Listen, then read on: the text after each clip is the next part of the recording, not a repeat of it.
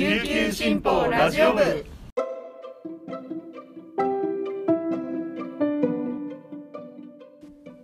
おはようございます。沖縄から届ける声の長官琉球新報ラジオ部です。2021年5月25日火曜日。本日のパーソナリティはデジタル編集グループの田吹陽子が担当します。那覇の本日の天気は曇り時々雨。最低気温24度最高気温28度となっています。今日の降水確率は60%ということで今日は傘を持って出かけた方が安心かもしれません。では本日のピックアップニュースをお届けします。はじめのニュースです。派遣看護師未接種で業務。コロナワクチン医療者枠対象外。市町村が運営する新型コロナウイルスワクチン接種会場で派遣会社を通して働くフリーランスの看護師に対するワクチン接種が遅れています。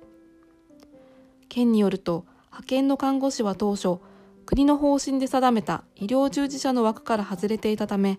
医療従事者向けに確保されたワクチンが行き渡らなかったといいます。現在は医療従事者の位置づけですが高齢者向けワクチンの枠で接種の順番を待っている状況です。医療機関への看護師派遣は僻地を除き原則禁止されていましたが国は4月ワクチンの接種集団接種に必要な人材確保のため自治体が設ける接種会場への派遣を来年2月末まで特例的に認める方針を決めました。医療従事者向けワクチンは非接種者リストを県が取りまとめ約5万9千人分を確保していましたが派遣看護師はリストから漏れていました。県の担当者は現在接種会場で働く派遣の看護師は医療従事者の扱いだが国のルール変更が間に合わず医療従事者向けワクチンの接種対象ではない。市町村の行政職員と同等の枠で高齢者向けワクチンを接種することになると説明しました。続いてのニュースです。39市町村通常登校対策徹底学びの場確保。23日から沖縄に緊急事態宣言が発令されたことに伴い琉球新報は24日41市町村の教育委員会に公立学校の登校状況を確認しました。時差登校や分散登校を実施する市町村はなく39市町村が小中学校の感染対策を徹底した上で通常登校を継続することが分かりました。読谷村銀町は対応検討中としています。通常登校を継続する理由について市町村の市町村教育委員会の担当者は学びの場を確保する。町内の学校では校内クラスターなどが発生しておらず通常登校が可能と判断した。などを挙げています。5月上旬までの大型連休以降感染者が急増している石垣市の小中学校も通常登校となりました。石垣市は学校での感染の拡大は抑え込めているとし通常登校の継続を決めました。一方東村が日曜参観など学校行事の延期を決め早原町はプールの授業を中止にするなど行事や授業の一部変更もありました。最後はこのニュースです。キングスチャンピオンシップ決勝のガス。千葉に71対89シーズン終了。24日に沖縄市の沖縄アリーナで行われたプロバスケットボール B リーグ1部のチャンピオンシップ準決勝の最終第3戦で琉球ゴールデンキングスは千葉ジェッツに71対89で敗れました。1勝2敗でチャンピオンシップ決勝進出はなりませんでした。試合は第2クォーターまで競り合い前半を43対44で折り返しました。第3クォーターで徐々に引き離され最後は18点差をつけられ敗退が決まりました。キングスは2017から18シーズン。18から19シーズンの準決勝進出がこれまでの最高成績で今シーズンも準決勝の壁を突破できませんでした。昨日沖縄アリーナで見に行った方中継を見ていた方いらっしゃったかなと思います。私も家でキングスの試合を中継で見ていたんですけれども残念でしたね。でも本当にあのこんなにワクワクする試合をたくさん見させていただいてありがとうございました。そしてお疲れ様です。以上本日のピックアップニュースでした。今日紹介した記事の詳しい内容は琉球新報のウェブサイト琉球新報デジタルからもご覧いただけますのでぜひアクセスしてみてください。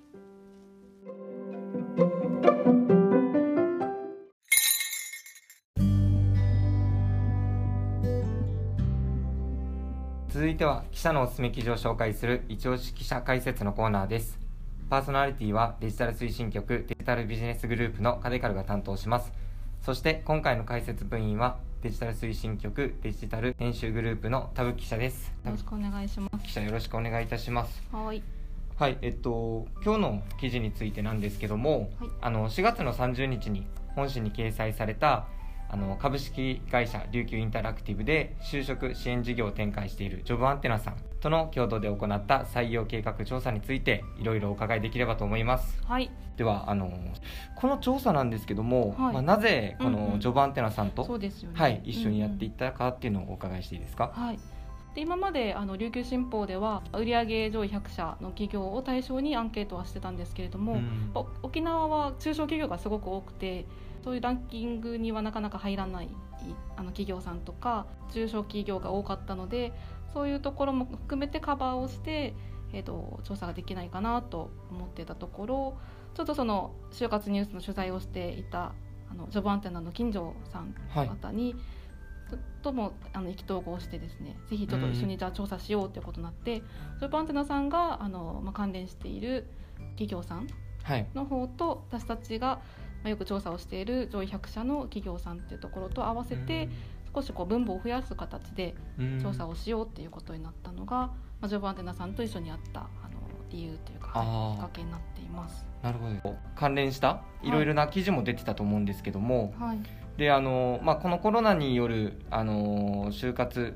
の状況のあの影響とかいろいろ書かれてたと思うんですけども、はい、そのコロナの影響っていうのはどういったところにあの、はい、特に出ているのかっていうのも聞いていいですか？あの調査の結果がですねあの、まあ、新卒採用がないっていうふうに答えた企業が、まあ、133社のうち、まあ、28社ありましてで、まあ、未定という回答とか無回答っていうのを含めると、まあ、34.5%っていうふうになっていてで、まあ、この時期の、まあ、未定とか無回答っていうのはえっと、始めた調査始めたのが3月と4月なので、はいはい、まあ、大体こう新卒の計画って決まってる時期で見てっていうふうな回答だったのでちょっとまあ今後もしかしたらない可能性が高いんじゃないかっていうことも含めるとだいぶちょっと厳しい就活環境だなっていうような結果がまあ出たんですけど、はいはい、コロナの影響っていうのがですねあの、まあ、新卒採用がないっていうふうに回答した企業が、まあ、全部が全部コロナの影響ってわけではないんですけれども、はい、まあ、そこの一部もそうだったり実際コロナの影響はありますかっていうふうに聞いた質問では43.6%があるっていうふうに回答していまやっぱりかなりあるんですね、はい、でその内容がですね採用プロセスのオンライン化とか、はいはい、採用手法の変更っていうところで、えっと、その影響が出てるっていうふうに回答した企業さんが多かったっていう結果になってますね。なるほどですね、はい、確かにこのウェブ面接とか、はい、そういった変更とかってことですよね。うんうんうん、そうですね。面接の方法とかの、はい、変更とかですね。なるほど。で、まあ、この、まあ、コロナでいろいろ変更も、はい、まあ、あの就活生も採用の担当者さんも、はい、そしてあの、まあ、合同説明会のあの運営側も、あのいろいろ変わってきてるのかなと思うんですけども、はい、そうですね。ここに対して何か対策みたいなものも取っているんですかね？はい。えっと、まずやっぱ採用担当者さんの方はやっぱり先ほどもおっしゃったようにあの採用プロセスのオンライン化っていうのを結構進めていて、まあ、面談だけじゃなくてあのインターンシップとかですねあと説明会っていうのも結構オンラインで、始めてるところもあるようでした。で合同企業説明会はあの今去年は結構実施すらできなかったっていう状態だったんですけど、はいはい。ね、今年はあの開催されておりまして、うん、ただかなり人数を絞ってあの1回の1回で聞けるあの学生さんの人数を絞って何回か3回とか4回とかに分けて、こう入れ替えながらあの説明をしてるっていうような形で密集しないようにあのかなり気をつけてされてるっていうふうになるほど。まあ就活生による質問なんですけど、はい、あのまあこのコロナの動向に合わせて死亡する業界を変える就活生も多いのかなと思いまして、はい、そういったお声とかありました？はいありました。あのちょっと合同企業説明会の取材に行かせていただいて、はい、いろいろ学生さんにお話を伺ったんですけど、はい、あのもともと空港のグランドスタッフを目指していたんですけど、うん、まあ、航空会社がもう軒並み、ね、今採用停止している状況なのでそれでもうちょっと志望先を変えるっていうことになって、まあ、それが決まったのが大体もう2月とかで私が取材したのが4月だったのでちょっとまだ全然わからないという状況だったんですけど、はい、まあ、私が聞いたあの学生さんは、まあ、航空あのスタッフがダメだったら、まあ、こうサービス関係の業種を目指しているっていうことで、まあ、接客とか、はいはいはい、そういうところの営業とか、そういうところも全然今までやって考えてなかった業種にちょっと志望を変更してそれでもまあ就職したいっていう形で進めているということでしたね。なるほどですね。やっぱりこの動向で、まあ、あの志望先っていうのを変えていくっていうのも、はい、まあ、あとは、まあ、この視野を広げるっていうところでも前向きに取り組んでる学生さんが多いのかなっていう。うんうん、そうですね、はい、いろいろやっぱりやっぱそのためにも企業の情報がやっぱりもっと欲しいっていうふうにおっしゃっていましたし、やっぱこう前むあの、まあ、コロナだからって言ってもうちょっと諦めたりもう無理だなっていうふうに考えずにやっぱりコロナでもできることがあるコロナのまあ状況でもできることっていうのをやっぱ積極的に探していこうっていうような姿勢が学生さんから伝わったので、はい、そういう前向きな方もたくさんいらっしゃるんだなっていうふうに思いました。そうですね、うん、はい、次あのーまあ、このコロナで今影響を受けているよっていう話がメインだったんですけど、はい、まあ、逆に影響されていない企業とかもあったり、するんですかね？そうですね。アンケートの結果を、まあえーと、見たところ、はい、アンケートではあの、まあ、きと採用数、うん、今年の採用数と去年のあの採用2021年卒、まあ、今年入社しているあの方の実績あの採用実績っていうのと、まあ、聞いてるんですけれども。はい。まあ、減ったっていうところもあるんですが増えたっていう企業、はい、で、まあ、ちょっとはっきりとはあの言えない部分もあるんですが、はい。はい、あの IT 企業 IT 関連の企業はやっぱちょっとあの増えるっていうか、はい、採用がある傾向あまりコロナの影響を受けてないっていうふうな回答を受けている企業さんが多かったという印象ですね。へそうなんですね、うん、あと業種ごとはちょっと一概に言えない部分があるんですけれども IT 企業さんとかですね。あとはまあ建設、まあ、これも建設関係でもなかなか人手がやっぱ足りないっていう企業さんもいたので、そこはあんまりコロナとはあのあまり影響はなくあの、はい、採用募集してるっていうような企業さんももちろんありました。うん。なるほどですね。やっぱりこの、まあ、取り組んでることでこのコロナに影響されるかどうかっていうのも変わってくると思うんで、うそういったのも一つ、まあ、就職の、あの判断材料というか、はい、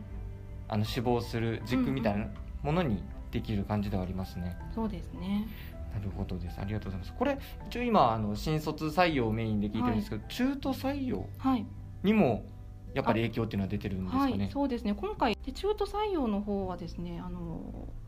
えーと、コロナの影響について受けているっていうような回答が21.8%で新卒採用と比べてだいぶ低い、ね、あの結果になっていました。なので中途採用はそれほど新卒採用ほどはコロナの影響を受けていないんじゃないかっていうような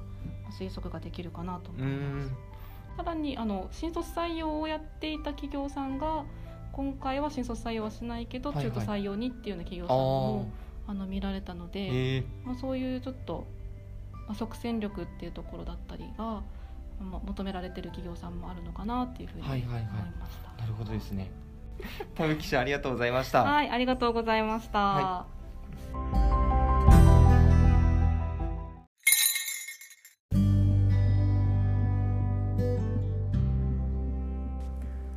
今年度の採用計画調査についての話いかがでしたでしょうか？リスナーの皆様も就活中の嬉しかったり大変だったりした記憶が蘇ったのではないでしょうか。実は僕は今年度の新入社員でして